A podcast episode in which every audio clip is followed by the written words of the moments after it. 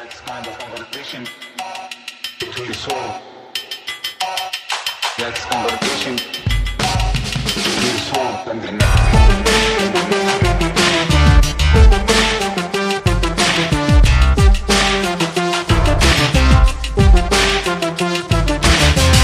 Hello, American Prestige listeners. It's Derek. I'm joined, as always, by my friend and co-host, Danny Bessner, and we have not one but two fantastic guests that we're speaking with this week.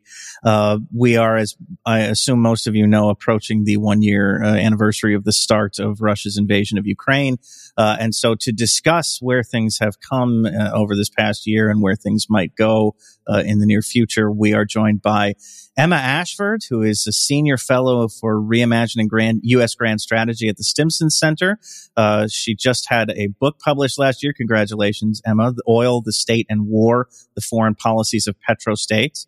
Uh, and joining Emma is Anatol Lieven, uh, senior fellow at the Quincy Institute for Responsible Statecraft.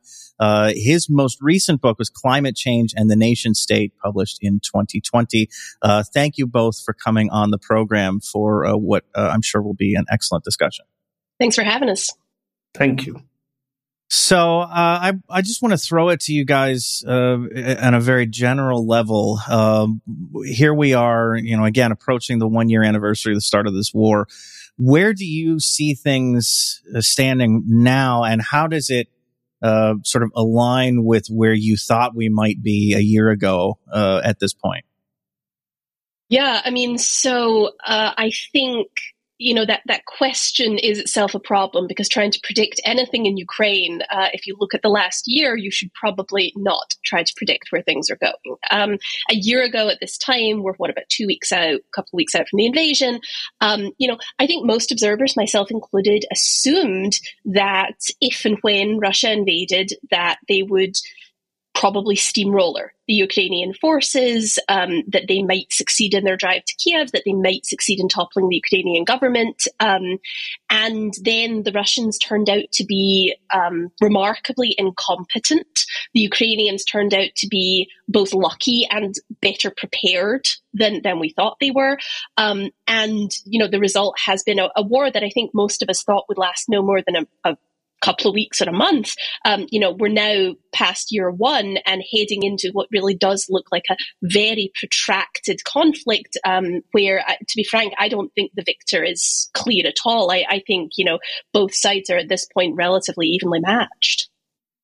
Yes, I, I must say, I, I always thought that a Russian attempt to capture Kiev would be would turn into a disaster, uh, because uh, not necessarily the initial uh, conquest, but that you, that the Russians would face massive uh, civil disobedience and guerrilla warfare, uh, and for that reason, I. I Uh, didn't think that the um, before the war that the Russians would try to capture Kiev. I thought what they'd do would be uh, to take the Russian-speaking areas of the east and south uh, and um, either use them to negotiate a, a federal Ukraine under heavy Russian influence, uh, or do what it turns out they've done, which is, uh, in the areas they've captured, which is uh, claim to have annexed them. Um, and I think that was actually the beginning of the Russian disaster, that the Russians tried to do both. Um, and uh, sim- I mean, simply did not have the troops uh, to do both simultaneously. Uh, of course, I mean, there were tremendous mistakes of Russian strategy, of tactics. There was Putin's failure to mobilize enough troops in general. But I think it also does simply go back to the fact that they um, they tried to do far too much with the, the forces available to them at that time. And the Russian effort has never really recovered. How how do you both assess? Uh, maybe Anatol, you could take this one first. The the, the response from uh, the U S in particular, but NATO, um, the role that that Europe and the U S have played in this conflict. Um, and I, I want to ask this in two parts, because there's an international component to this, and sort of Uh, the drive to make everybody all over the world choose up sides. But let's focus first on the response as it, as it pertains directly to Ukraine. You know, has has the administration managed to remain relatively contained in its response, in your opinion, or do you feel like things uh, have started sp- spinning uh, maybe a little bit out of control? Well, I mean, in terms of some of the demands that we've heard uh, from the U S Congress and commentators and, of course, from Eastern Europe for uh, direct American involvement, you, you know, uh, no-fly zone, which is code for sending in the American Air Force, uh, or, um, you know, America to clear Russian uh, ships from the Black Sea. Uh, the Biden administration obviously has, has done it successfully so far, has done its best to, to avoid that. Um, I think... A key problem has been that uh, the, the the weapons supplies to Ukraine, uh, which, of course, I mean, are, are justified as far as they go in terms of defending Ukraine, but have not been linked to any political or diplomatic strategy for trying to to end the war. Uh, and at the moment, um, you know, it's uh, it, it's not really clear if if um, either that the Biden administration uh, has such a, a strategy, or at least not a not a viable one. So I, I think it's kind of important to not look back at the last year with very rose-tinted glasses, because I think that's sort of where much of the discourse is now, that the Biden administration has done a really great job, that the Ukrainians are fighting back, that this is all about U S resolve. Um And, you know, I, I think at the same time as I think the Biden administration has done a pretty good job on a lot of things, um, you know, including the early intelligence sharing that probably helped the Ukrainians to blunt some of those early offensives, you know, including, um, as, as Anatol says, including restraining the worst impulses of, of folks on this side of the pond to actually intervene directly and start a NATO-Russia war. I do think the Biden administration made some mistakes as well, and we should probably acknowledge those. I mean, I, I think, you know, they let Europe get out in front of the U S on some of the sanctions questions early on that really ratcheted up tensions, that that made um, sort of caused a huge spike in global energy prices for a couple of months in the spring, right? That that really wasn't necessary um, to to have happened that way. I, I think they also um, you know failed to prevent this conflict in the first place, right? And, and you could I think make the argument that by the time the Biden administration came into office, this thing was almost baked in. But again, we we sort of failed to dissuade the Russians. We failed to negotiate with them. We failed to deter them, right? So we, we failed to find a path that could have prevented this conflict. And that is something in retrospect I think historians are going to want to talk about a bit more.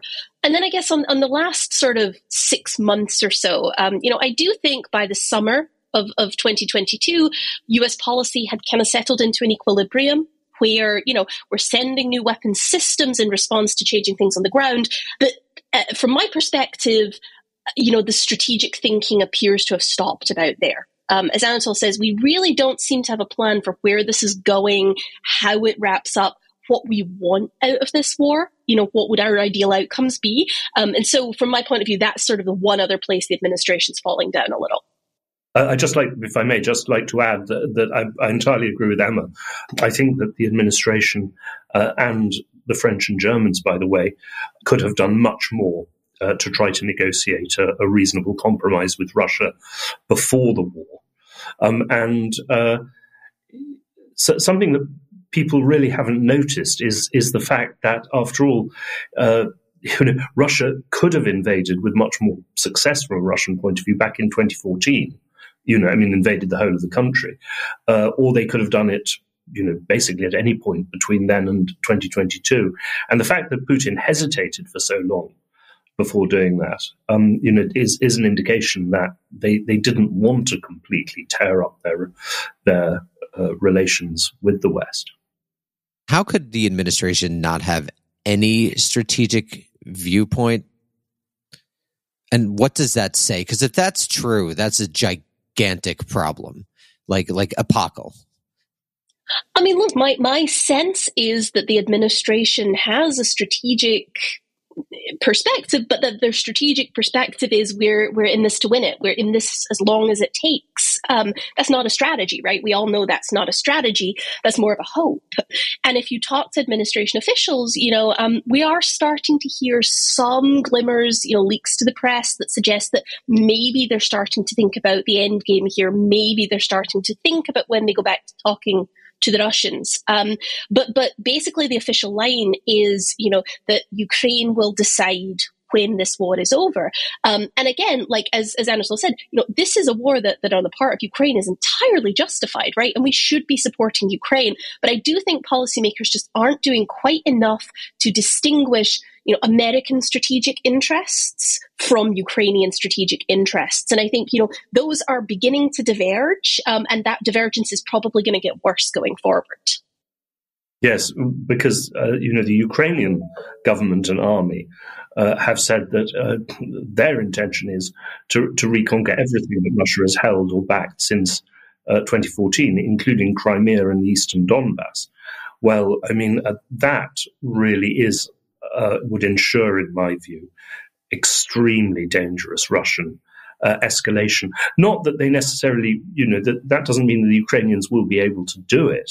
Uh, but if the Biden administration, as, you know, it has, bits of it have suggested, think that that would be very dangerous, uh, then they obviously, you know, need to, to, to have uh, a plan in place to, to avoid that um, and to propose a compromise along different lines. But that would take, you see, th- given the, the atmosphere uh, in uh, Washington and, you know, also in, to some extent in Europe as well, I mean, that would take considerable moral and political courage on the part of the administration. And it will come as no surprise to any of you that that is, you know, not a commodity um, in tremendously great supply at the moment.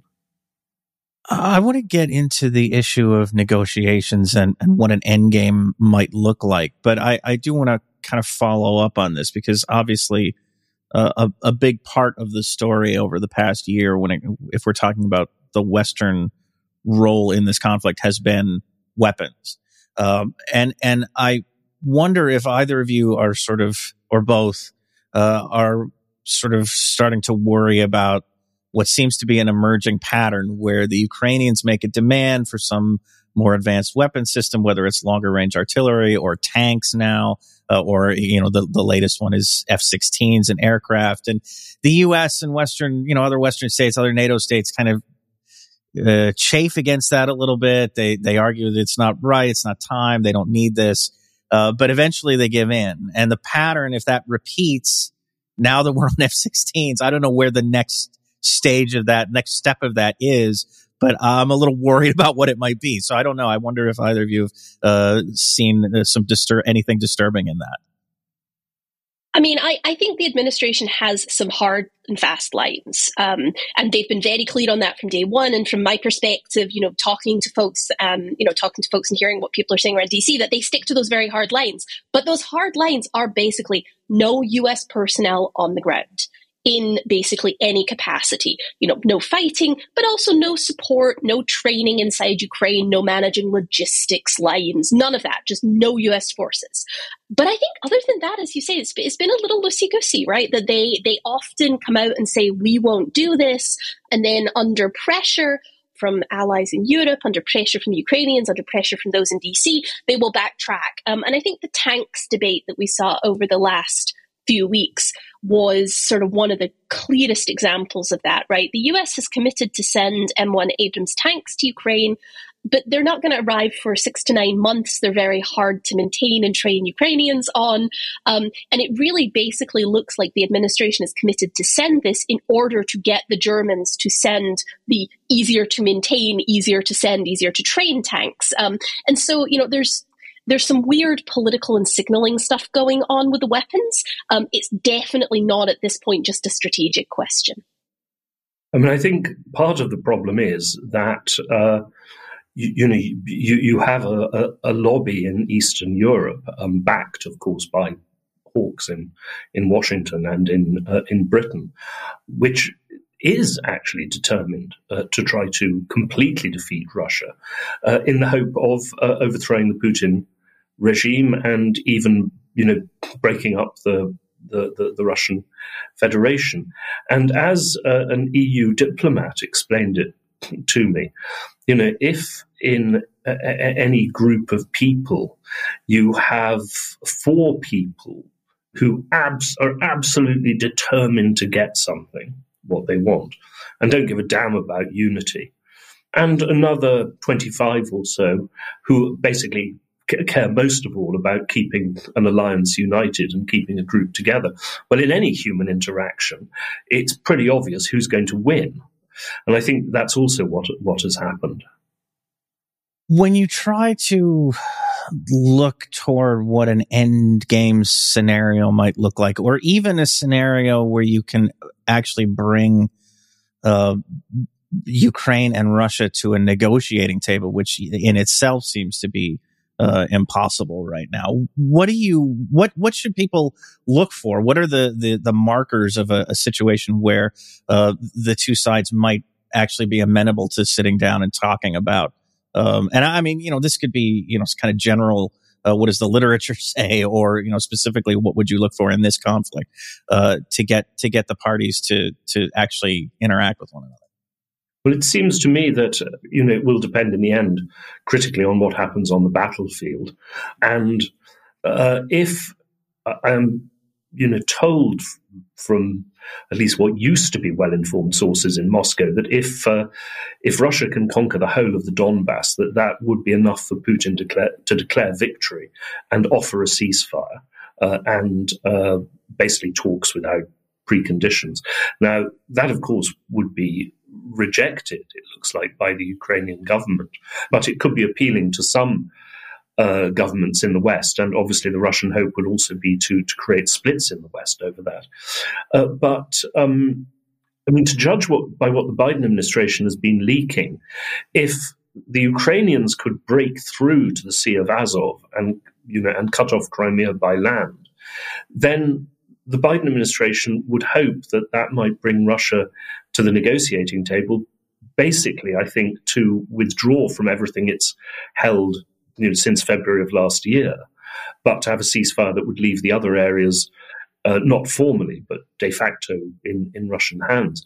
But that, of course, depends on uh, on the Biden administration at that point being able to stop the Ukrainians and having the will, you know, when the Ukrainians seem to be winning, to be able to, to say not just to the Ukrainians, but also to the Poles and to sections of America, of America that now it's time to stop. Uh, of course, the third scenario, but that I think would take could take much longer, uh, is that if neither side achieves any kind of breakthrough, uh, and you have a, a kind of, as has often been said, First World War style stalemate along roughly the same battle lines as now, extending uh, for. well, first months and then years, uh, eventually uh, both sides decide that there is nothing, you know, nothing more to play for that is worth the immense, you know, human and material sacrifices involved and, you know, agree to some form of unstable ceasefire. So that would seem to be the three. But here we are talking, you know, about ceasefires, not about final peace settlements, which that's, you know, obviously even more difficult. Yeah, I mean, so if, if you think about it in the classic, you know, the literature on war termination, right, which is um, exceedingly rationalist, exceedingly focused on formal models and all that stuff. But I mean, basically boils down to, right, participants enter a conflict, battlefield realities reveal who the strongest party is, and then eventually they reach a point where they've reconciled, you know, they've dialed down their aims on both sides to a point where they can negotiate. Um, you know, obviously that doesn't always happen in practice for various reasons, including, you know, human nature and people aren't terribly forgiving about war crimes and, and all that kind of stuff. But but we have seen some version of this process already playing out. We've seen in particular, I think as, as Anatol alluded to there, the Russians really have dialed down their minimal war aims, right? They they have gone from, we are going to control Ukraine, down to, we're going to annex the Donbass in its entirety. And that is a significant downgrade. If on the first day of the war they had gone for annexing the Donbass, they probably would have managed it no problem.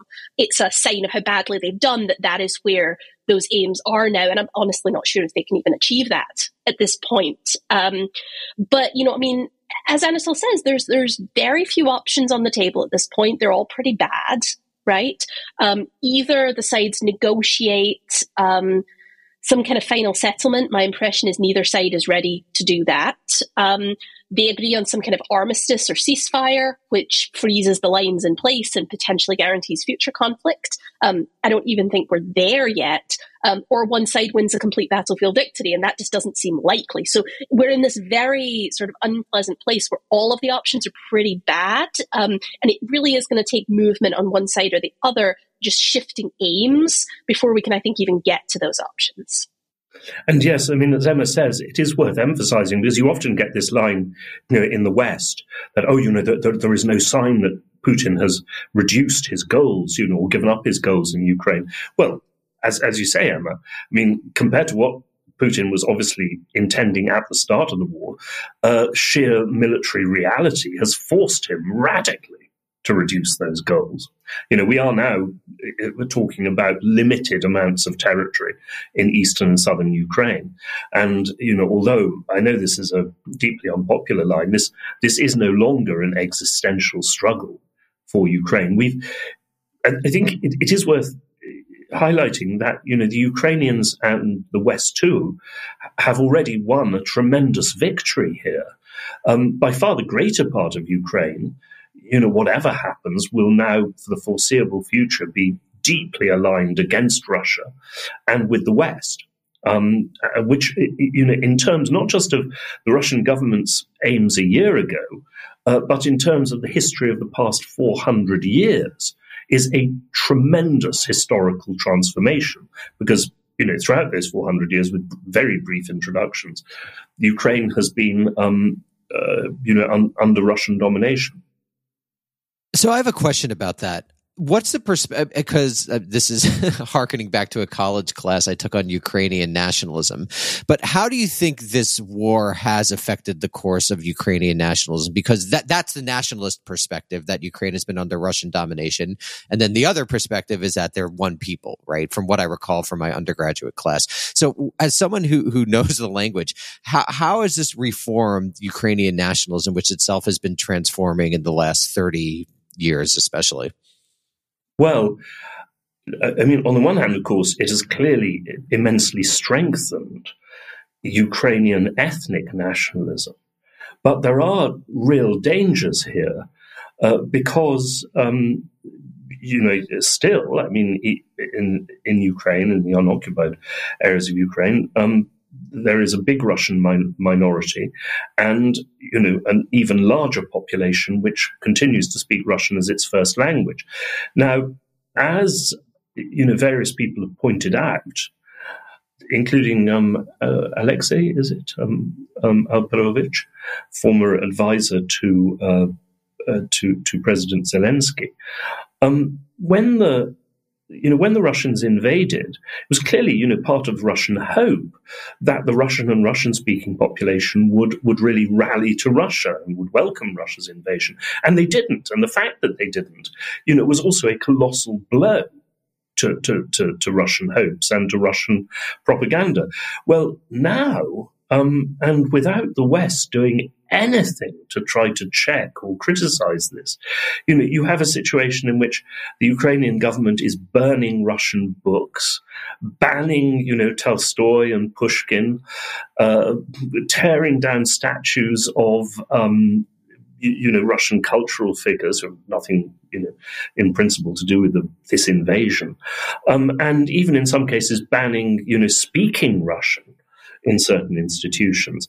Now, this is, you know, no way of showing gratitude to your minority for loyalty to Ukraine. And I think, you know, in future, uh, it could create a, a huge problem for Ukraine and could, and also, to be honest, should create um, major problems for, for Ukraine, for example, trying to move towards membership of the European Union. I mean, I will say the, the other thing is, I, I do think in context, right, we we talk about the war in Ukraine as if it's something unique, it's something apart, it's part of some new age of history. Um, but as, as many scholars of sort of the former Soviet Union area have pointed out, this is a war of Soviet succession. This is a war caused by the collapse of the Soviet Union thirty years ago. Um, and all of those wars pretty much have had some ethnic or nationalist dimension. Um, and that varies pretty wildly. Like, so in Armenia, for example, in the last few years, we've seen the Armenians moving back towards Russia as they're having to deal with a, an, an Azeri um a war with Azerbaijan. Um, and so the, the war in Ukraine here is, is no different. Um, but, you know, as, as what, what we've basically seen is I think that the Russians have played their hand extremely badly. Um, you know, when, when you and I were in grad school, Danny, um, yeah, you're right. It was talked about as Ukraine was one country, two peoples. It was divided down the middle. Um, you know, the, the, the political parties. The left bank and right bank. Yes. Literally of the Dnieper River. Um, and, you know, that the, that they, you know, lent towards Russia or lent towards the West. And this was the division. Um, and it's really hard, I think, for people to understand if they don't follow Ukraine closely or haven't been studying it, how much that has changed over ten years. It really has, ever since the twenty fourteen invasion. And it's now basically at the point where, I mean, it's very hard to do polling in a war zone, um, but polling suggests that the vast majority of people that, that live in Ukraine and even in most of the occupied territories want to be Ukrainian. They do not want to be Russian, the one exception being Crimea. Yes, I mean, on the, the, the line of the uniqueness or newness of this conflict, um, I have to say, um, you know, somebody who worked in South Asia for many years, uh, this, you know, has been so typical uh, of the end of every empire. Uh, you know, look at the British Empire in South Asia, the number of civil wars and interstate wars that came out of that, uh, in Africa as a result of the end of the French and the, the Belgian empires. And then, of course, if you go back further than that, you know, to the, the Spanish Empire, the Roman Empire. um, so, no, I mean, there there is nothing, you know, at all special about the fact that, uh, you know, the end of empire leads to succession conflicts. Or, by the way, um, take Sri Lanka, uh, the fact that these conflicts can, can, you know, simmer and then break out a generation or more after the empire ends.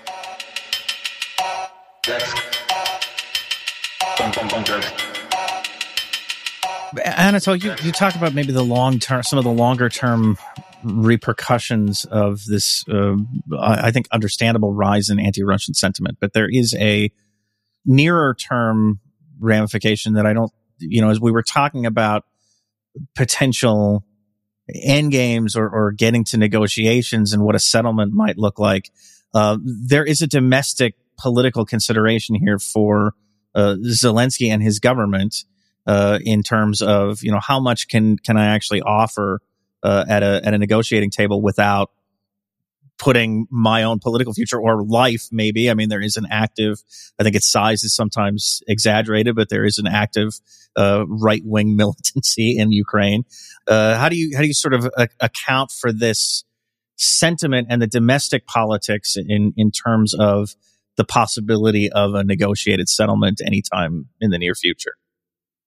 Well, this was apparent even before the war. It, it's often forgotten that Zelensky was elected on a platform of seeking, you know, peace and some form of reconciliation with uh, Russia.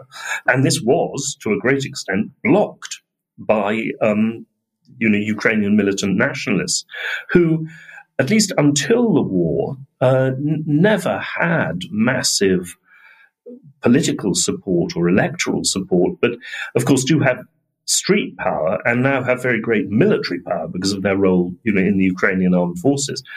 And um, you know, that is why any any peace settlement would require, I think, you know, a, a very, very strong role for the United States, because the risk is that leaving it up for the, to the Ukrainians could mean not just leaving it up to the Ukrainian government, but basically putting American policy, making it hostage to the most extreme Ukrainian forces.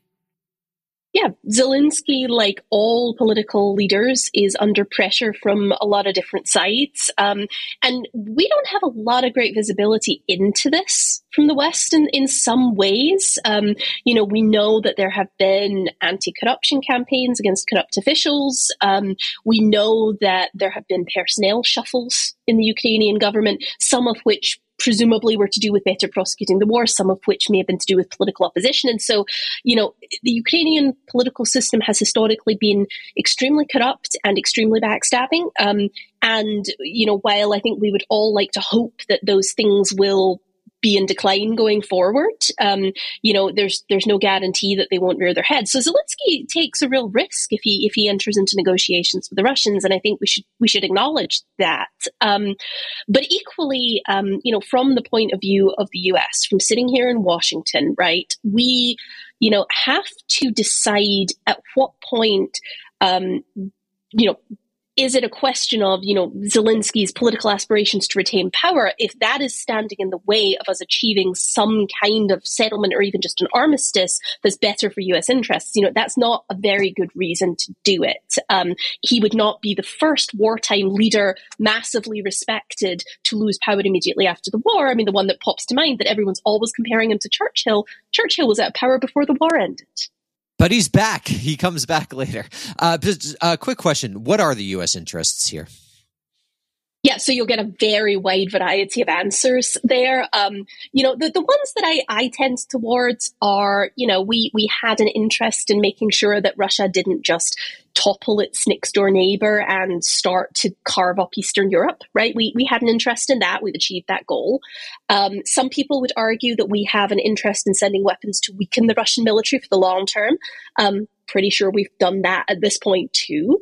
Um We probably have an interest in not having a permanent war in a state that neighbors um, NATO member countries, that neighbors areas where the U S has troops. Um, that's something that, that we're certainly not achieving. Um, and we also, I think, have an interest in, um, you know, pushing Europe towards fending more for itself. And here we're getting up sort of into the bigger questions. Um, but, you know, the extent to which this is keeping the U S focused on Europe when we should be thinking more about Asia, Um, I, I have some concerns about that too. So, you know, I think there are broader issues here than just who controls which town in the Donbass. Um, the policymakers should be thinking about. Maybe, and this is to both of you just very quickly, um, if one assumes that the U S shouldn't be the prime power, what are the interests? Well, in, in that case, the interests are in trying to promote, you know, as Emma says, uh, some form of peace settlement that e- ends the war, ends the killing, uh, has you know, some sort of basic democratic legitimacy. One of the things, you know, that uh, I've been emphasizing that everybody leaves out now uh, is the question of, at some stage, trying to ask, you know, local people uh, where they want to be, you know, what what what their desire is for which country to belong to. Uh, but, um, I mean, on... Uh, the, I mean, I think it's it's worth pointing out that, that the extreme wing of the, you know, American global primacy camp, and the American global primacy camp, let, let's face it, is coextensive with the the American foreign and security establishment, um, and their extreme wing does indeed want to destroy Russia. Um, so, so as to completely isolate China and, you know, leave America as the, the global hegemon. Now, I'm not saying that that is, you know, characteristic of a majority, but one does have to recognize that. Now, I would just like to add, when it comes to, to, to U S national interests, uh, an obvious U S national interest uh, is to prevent the American population being incinerated in a nuclear war.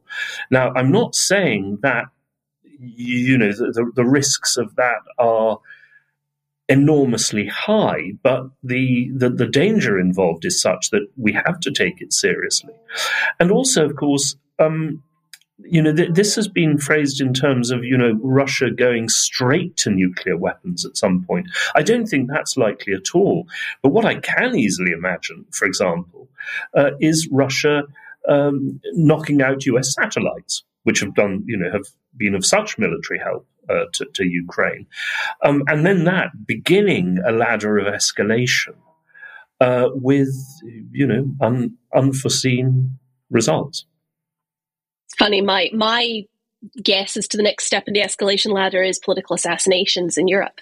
The point being, the Russians have a lot of options um, before going straight to nuclear weapons, um, many of which end up producing what we call horizontal escalation, right? The war spills out of Ukraine's borders and becomes a broader conflict. Um, so, you know, Anatol is is is right that the U S prime interest here is not getting sucked into a great power war um, that, you know, produces a larger war that goes nuclear, any of those things. Um, and, you know, from, from my point of view, neither the arguments about, you know, the U S retaining its prime position in the world, nor indeed the, the human rights arguments about Ukraine, which I, of which I think there are many justifiable human rights arguments, but I just don't think they rise to the level of taking that risk of great power war. Yeah. I think this segues nicely into uh, my next question, something, a piece of this that we, we haven't really talked about yet, which is sanctions. Um, because I, I, this is another way, in addition to, you know, something you, you guys have both alluded to, the idea that uh, what the U S really wants out of this is to permanently weaken Russia. There, there's the military end of that and sort of providing weapons to uh, help the Ukrainians degrade the Russian military on our behalf. But there's also this sanctions regime that now exists uh, that did not before the war.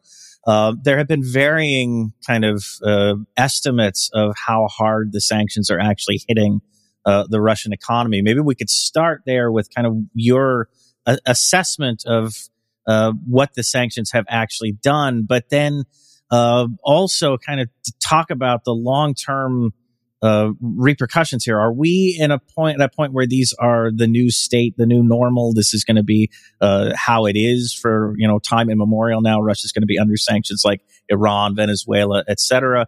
Or are these things something that could be put on the table, uh, in a negotiated settlement? Yeah, I mean, so we know the sanctions have hurt the Russian economy to some extent. Um, probably not as much as simply losing its export markets in Europe in general, right? So it's not just the sanctions, it's the fact that Russia has effectively been cut off from the West. Um, there's some new reports out recently that do some really good work on things like circumvention, so how Russia is sourcing chips Um, for its weapons by going via China or Central Asia. Um, lots of reports that if you go to the shopping centers in Moscow, you can buy your latest um, season handbag from designer brands because this stuff is just being resold at a twenty or thirty percent markup. So, you know, sanctions are having some effect, um, but it's, I think as a lot of us said at the start, it was never going to be enough to actually stop this conflict. Um, you know, and to to your point, Derek, sanctions are hard to lift. We know this from experience. Um, they become sort of baked into the political process um, in a way that then politicians become seen as being soft on a country for lifting them. Um, and we saw this repeatedly in the context of the Iran sanctions and the J C P O A, that, you know, President Obama offering any sanctions relief to Iran, even as a bargaining chip, that that was letting them away with terrorism and all kinds of things. And I fully expect a similar conversation to play out in the context of Russia sanctions here. And so, um, again, back to a point somebody made earlier about political courage, um, any negotiations that would involve sanctions relief um, is going to involve a lot of political courage from a U S administration. Um, that seems to be a, a very difficult thing to expect. Yes. And I mean, uh, just two other points very briefly. The first is that, as we all know, with extremely rare exceptions, U S sanctions policy has never worked in, in Iran, in Cuba, North Korea. The other thing, though, that, uh, of course, one must note uh, is that, you know, America and the West are no longer the whole world economically. Uh, and most of the world has, while, you know, condemning the Russian invasion, refused to join Western sanctions. And that includes, you know, India, uh, which regards itself as a partner of the United States, but a partner, not a country which is going to accept American orders when it comes to, you know, what India regards as its vital interests. Uh, and obviously, I mean, well, that leads to two things. One is, of, you know, that has given Russia opportunities to resist uh, Western sanctions. But Uh, you know, it's also worth noting that the United States may have done its, itself grave damage by trying to dictate to the world economy in this way. Um, you know, trying to to dominate the U S economy for U S geopolitical goals, uh, because, you know, that might well have worked fifty years ago, uh, when the United States was so much stronger economically and the communist bloc was was isolated. But the world is not like that anymore. America's ability to, to, to dominate the world is far less. And especially, you know, the suggestion that, uh, you know, foreign holdings of uh, American bonds and dollars are, you know, vulnerable to American seizure, uh, that's a very dangerous message to send to the rest of the world. So I'm a little less, um, I guess, I'm a little less skeptical um, about the preeminence of U S financial power going forward. But let me, I guess, just add one caveat on the sanctions don't work thing. Um, sanctions don't work for producing policy change, right? So sanctions on Russia, I, I do not doubt they are not going to end the war. They're not going to cause the Kremlin to say we're going to end the war. Sanctions can sometimes work for denial, which is to say we can stop a country from getting certain components that they might need to build certain kinds of weapons. So there's potentially a case to be made for denying Russia some high-end technology and working to put pressure on other countries to deny some of that. Um, but but that's not going to end the war. It's just going to make Russia less militarily capable over the long run. So that's, you know, sanctions work a little for that. They don't do policy change. I agree, yes. So I have a general question um, as as we sort of enter the final stage of this interview. How does all of this um, reflect on U S grand strategy as a whole, particularly toward Asia? Emma, you had mentioned that earlier. I was just wondering if we could put what the U S has been doing in more of a, of a global context, because the Biden administration does seem intent on, I guess, containing China, whatever the hell that means. Uh, is the U S going to be forever in East Asia? Um, I, I doubt that that's literally possible for the reasons that Anatol stated about the U S share of the global uh, economy and the relative power of, of the U S military. But h- how does this Ukraine policy play into this larger geostrategy of the Biden administration? Well, one thing to note is that, you know, China has been much less supportive of Russia than I think, you know, Putin hoped. This is not an alliance. Um, and I think, you know, China, it's quite clear, did not want this war. I think that, you know, reflects something which should be noticed more, which is that, you know, Ch- China's policy remains actually quite cautious, balloons aside. But, I mean, Uh, undoubtedly, if you have a long-running war in Europe with a permanent risk of escalation and, you know, uh, accidents uh, occurring which will, you know, radically ratchet up the tension, um, this uh, is bound uh, to be a distraction of the United States and is bound to make Russia more and more dependent on China. It It can't not. Um, and so, you know, I think on balance, uh, while, as I say, I don't think the Chinese wanted this war, probably you can see this playing out to the advantage of China in the long run. I mean, I guess let me make three points. Um, otherwise, I'll go on all day about this. Um, so, so one point is, you know, we keep having these debates about whether we're headed into some multipolar world or a bipolar world where there's going to be the U S versus China or everybody.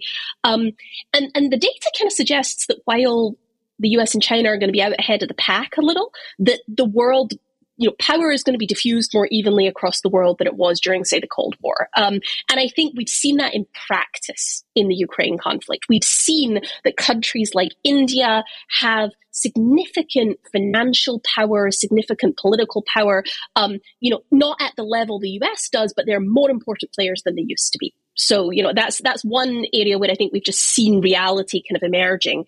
Um, another point is, you know, I think, um, well, I'm very depressed about this, to be frank, but I think early in the Biden administration, there was, I think, some potential for shifts in U S foreign policy. You know, they got out of Afghanistan.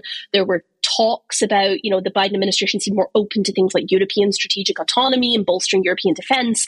Um, and that has really shifted. The language in the administration is now very much back to maintaining U S primacy. The U S will manage all problems. Other countries come to us. And maybe that would have happened regardless, right? But for me, it's quite a pronounced shift in rhetoric from the first year of the administration. Um, and then I guess to, to the third point, which is what we've seen in this conflict is, you know, the perfect opportunity to try and bolster U S allies to carry more of that burden as U S power sort of dissipates, um, and we haven't done it. Instead, the Biden administration has stepped into the breach and said, the U S is here, we will always be here, we will carry the defense burden. Um, and from my point of view, that is just exactly the wrong response. What we have done is recommitted the U S to Europe at a time when we need to be thinking more about Asia. Um, you know, that's a, a recipe for just overextension um, going forward. And guess what? After all the promises, the Europeans are in fact doing much less. And why mm. why indeed would they if, if America is there constantly to, to bail them out? I mean, another thing to note, of course, is that... Why indeed? Why indeed would they? That is a good question. And it is one of the signal questions of U S foreign policy. That the United States continues to back European defense like this in twenty twenty-three is criminal, in my opinion. Given the problems in this country, it is wild that that is not even up for debate in the elite circles. Well, but, you know, it does reinforce U S primacy. And one one of the, the, the reasons why Moscow hesitated to launch this war uh, was that it it did know that that a full-scale invasion of Ukraine would drive the West Europeans right back into complete dependence on the U S, which is what has happened. I mean, the other thing, of course, is that um, while you know the Biden administration has described climate change as an existential threat To, to the United States.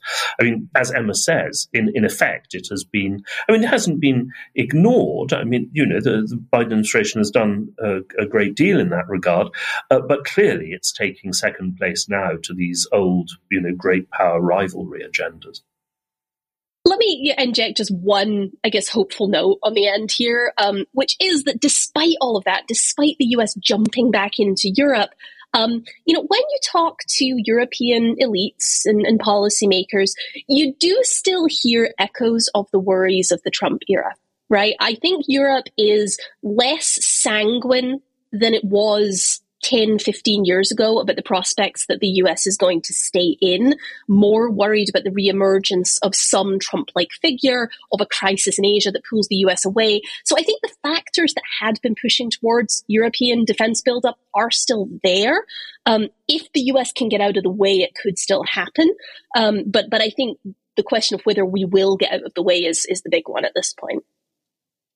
Why don't we, as sort of a final question, maybe take Uh, a little bit of a retrospective uh, look, but this is something, uh, Anatol, you alluded to earlier in the interview, which is the international response to the Biden administration sort of demanding uh, that the world take up sides over this conflict, and, and that this is sort of the galvanizing event of our time has been, uh, no, it's not. Basically, I mean, for much of Africa, much of Asia, uh, the response has been, this isn't our fight. We don't care. We're not going to Uh, follow your lead on this. We're going to maintain our relationships with Russia.